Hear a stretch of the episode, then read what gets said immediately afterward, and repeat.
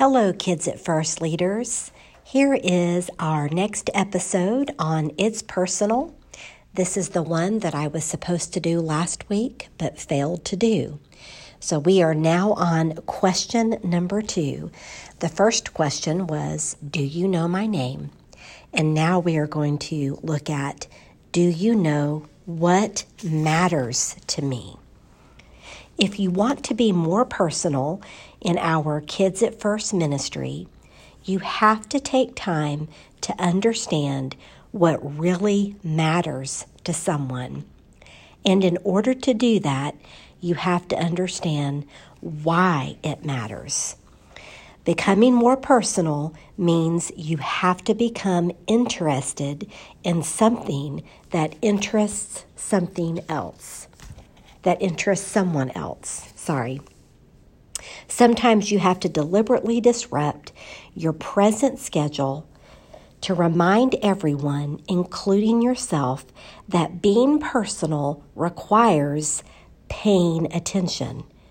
That's what Jesus did in the story of Zacchaeus. Not only did Jesus know Zacchaeus' name, he knew what mattered to Zacchaeus. Imagine Jesus is at the height of his popularity. He's steadily gaining followers. He's had a few sermons go viral, at least in that day, and his Trans-Jordan tour has been widely successful, and he's the center of national controversy. And yet, there's one small man that climbs a tree, and when Jesus reaches that spot, he looks up and he notices Zacchaeus. He sees a man alone in a crowd, so alone, in fact, that he had to climb a tree it seems likely that Jesus saw something about Zacchaeus beyond his physical stature, his geographical location, or his wealthy appearance. Jesus saw Zacchaeus' heart. He knew what mattered to him, and he knew what Zacchaeus really needed.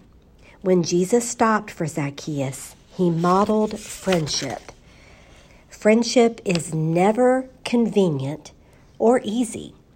It's almost always requiring us to stop what we are doing, even when what we are doing is very important. In the middle of Jesus' mission to save the world, in front of the whole town of Jericho, in spite of its critics, Jesus stopped. When he stopped, he showed interest in Zacchaeus and he validated Zacchaeus' worth.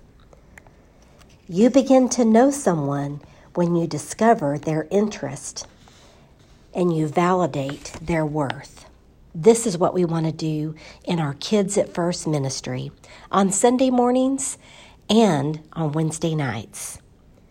When we know their name and we can recall their interest and what matters to them, we are saying, You are worth the time it takes to discover who you are. So take the time to learn your children's names and to learn what matters to them. Thank you, and I look forward to next week's episode.